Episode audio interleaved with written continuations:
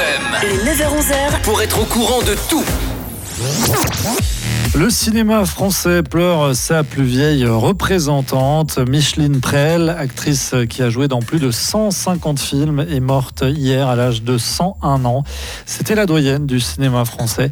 Micheline s'est éteinte paisiblement à la Maison nationale des artistes de Nogent-sur-Marne, dans le Val-de-Marne, a annoncé son gendre.